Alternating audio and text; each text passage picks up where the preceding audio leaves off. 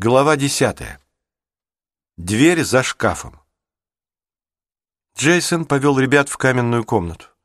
С собой они захватили словарь, коробочку с глиняными шариками, пергамент, перевод и единственную ручку, которая нашлась в этом доме.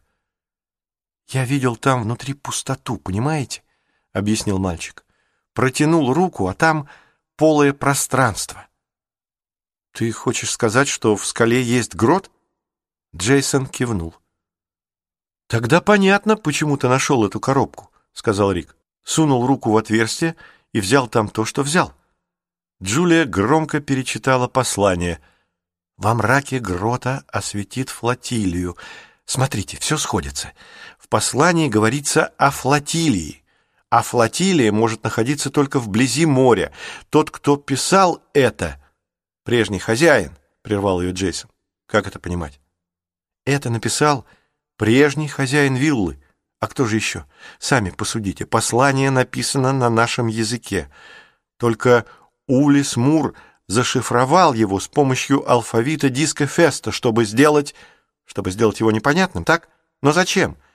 Если, — заговорила Джулия, — если в скале есть грот, то в нем могут быть спрятаны сокровища, и в таком случае Улис Мур мог не знаю, как сказать, организовать охоту за ним. Ведь примерно так поступали и пираты. Разве нет? Выбирали какое-нибудь укромное место, где прятали все, что им удавалось найти, а потом оставляли непонятную карту-ориентир, с помощью которой другие люди вели охоту за сокровищами. Пираты не находили сокровищ, пираты грабили, — поправил ее Рик. Неважно заметила Джулия. Так или иначе, здесь говорится о флотилии. А флотилию может иметь или богатый рыбозаводчик, или предводитель пиратов, а значит, без сокровищ тут не обошлось. Рик поморщился, его нисколько не убедили рассуждения Джулии, но он решил не спорить. Джулия обратилась к брату. «Значит, ты считаешь, что послание написал прежний хозяин? Может и так. И я утверждаю, что он сделал это, чтобы привести нас к сокровищам.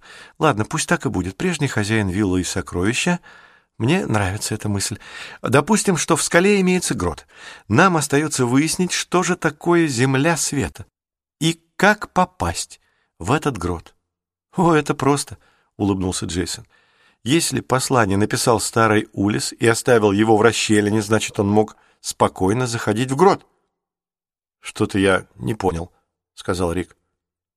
Он заходил туда из своего дома, из виллы Арго, и я думаю, что знаю, как это ему удавалось. «Тогда чего же ты молчишь?» — в один голос вскричали Рик и Джулия. Джейсон указал на шкаф. «За этим шкафом есть дверь. Поможете сдвинуть? Тогда сами увидите». Дверь пугала.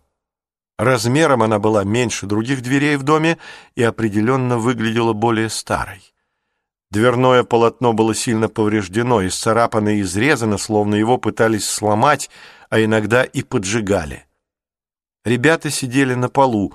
Чтобы подвинуть огромный шкаф, им пришлось потрудиться. Шкаф специально поставили сюда, чтобы заслонить дверь, в этом не было сомнений. Но для чего это было сделано, и главное, что же скрывалось за этой дверью? «Так ты думаешь, что он отсюда спускался в грот?» — спросила Джулия. Джейсон взял план дома, который они нарисовали днем, и отметил крестиком каменную комнату. «Думаю, да», — сказал он. «Более того, я уверен, что это одна из тайных дверей, через которые ходит Улис Мур». «Перестань, Джейсон!» — рассердилась Джулия. «Улис Мур мертв! Его нет, понимаешь?» «А кто тебе это сказал?» Дом такой большой, что мы можем и не заметить его присутствия. И потом я видел его». Рик и Джулия переглянулись. «Как это понимать?» «Ну, когда я спустился за ручкой...» Это длилось всего мгновение, какая-то тень мелькнула передо мной и исчезла. Я даже моргнуть не успел. Джейсон посмотрел на Рика, потом перевел взгляд на сестру. В их лицах читалось сомнение. «Не верите, конечно?» — спросил он. «Может, и грот ты тоже так видел, как тень?» Мелькнула и исчезла? — съехидничала Джулия. «При чем тут это?» Девочка поднялась. «Какая же я наивная!» — вздохнула она. «Поверила тебе. Расщелина, грот, проход за этой дверью. Просто забыла, что ты за человек. Все это очередная фантазия, не так ли? А на самом деле никакого грота ты не видел. Ты вообразил его?» «Нет, видел!» «Джейсон, поклянись. Поклянись, что видел там, в скале, грот». Джейсон вскипел. Еще бы он отлично помнил, что видел в той расщелине. А что, собственно, он видел? Пустоту? Нет. Он заметил что-то вроде пространства. Нет. Ему показалось, будто там какая-то пустота. На самом деле никакого грота он не видел. Во всяком случае, настоящего грота со сталактитами, сталагмитами и, всем прочим, что обычно бывает там — точно так же, как не видел и тени на втором этаже, но... «Джейсон!» Мальчик растерялся. «Я... Нет, я не могу поклясться, но... Рик, скажи ты ей, что...» Рик кивнул. «Вообще-то не так и важно, что видел твой брат», — сказал он. «Если разобраться, коробка-то ведь существует в реальности, и мы держим ее в руках, и послание не выдумка, чтобы оно не означало...» И, черт возьми, есть еще эта дверь? Тогда надо открыть ее!» Снова загорелась Джулия. Сунув палец в замочную скважину, она попробовала потянуть дверь на себя, но та не шелохнулась. «О, Боже, она заперта!» — простонала девочка. «И, наверное, никуда не ведет». Рик встал и провел рукой по дереву. Потом поковырял скважину, в которую Джулия совала палец, «Заперта, это верно», — сказал он. «Но вот чтобы она никуда не вела...» У нормальной двери одна замочная скважина, а здесь целых четыре, причем все разные. Почему? Джулия посмотрела внимательнее. Одна, две, три и в самом деле четыре. И расположены как-то странно. Не одна под другой, а по вершинам воображаемого ромба. Обсуждая все это, дети строили самые разные предположения. Зашифрованные послания, грот, дверь, которую невозможно открыть, детали головоломки никак не состыковывались.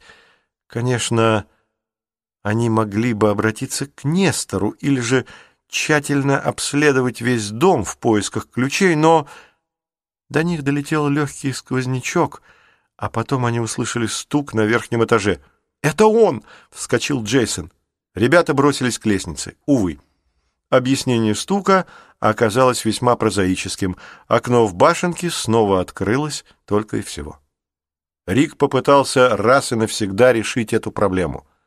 «О, да здесь ослабел затвор», — сказал он, внимательно осмотрев задвижку. «Думаю, починить его может только мастер». «А я вижу...» «Окно открылось не случайно», — заметил Джейсон, оглядывая комнату. Он показал друзьям на модели парусников. «Вот этот разве так стоял?» «И что же тебя смущает?» — удивилась Джулия и присмотрелась. Один из парусников, очень изящный, собранный из множества тонюсеньких тростинок, стоял, как на подставке, на небольшой книжке с темной обложкой. Девочка растерянно покачала головой. Она не заметила книжку, когда была здесь в первый раз. Не видел ее и Рик, но вообще-то они не могли утверждать, что ее тут не было. Джейсон осторожно взял крохотное судно и протянул Рику. Медная дощечка на основании сообщала название «Глаз Нефертити». «Наверное, это модель какого-то египетского судна», — заметил Рик, — рассматривая парусник, целиком из папирусного тростника. «Из папируса делали только бумагу для письма», — возразила Джулия. Рик пожал плечами. «Насколько мне известно, египтяне делали из него что угодно». Джейсон вытащил из-под парусника книжку и открыл ее. Это оказался дневник. Мелким неразборчивым почерком кто-то делал в нем заметки, пояснения к рисункам — газетным вырезкам и фотографиям, наклеенным на странице. «Египет», — разочарованно протянул мальчик. Что-то вроде дневника, который вели во время путешествия по Египту. Я бы даже сказал... Он быстро пролистал страницы. В глаза бросились изображения посмертной маски Тутанхамона и скульптурный портрет его матери, царицы Нефертити. Также здесь была карта долины царей, где обнаружили гробницу юного фараона. «Похоже, — продолжал он, — тут все в основном о Тутанхамоне. Много вырезок, каких-то подчеркиваний, заметок на полях. Что-то обведено красным. Он долистал до середины. Видимо, старый Улис собрал в этом дневнике все, что связано с Египтом. Как раз такая книга и нужна, чтобы сделать эту модель, заметил Рик, рассматривая судно, которое все еще держал в руках. Да, судя по тому, как сделаны модели, этот человек умел работать. Рик согласился.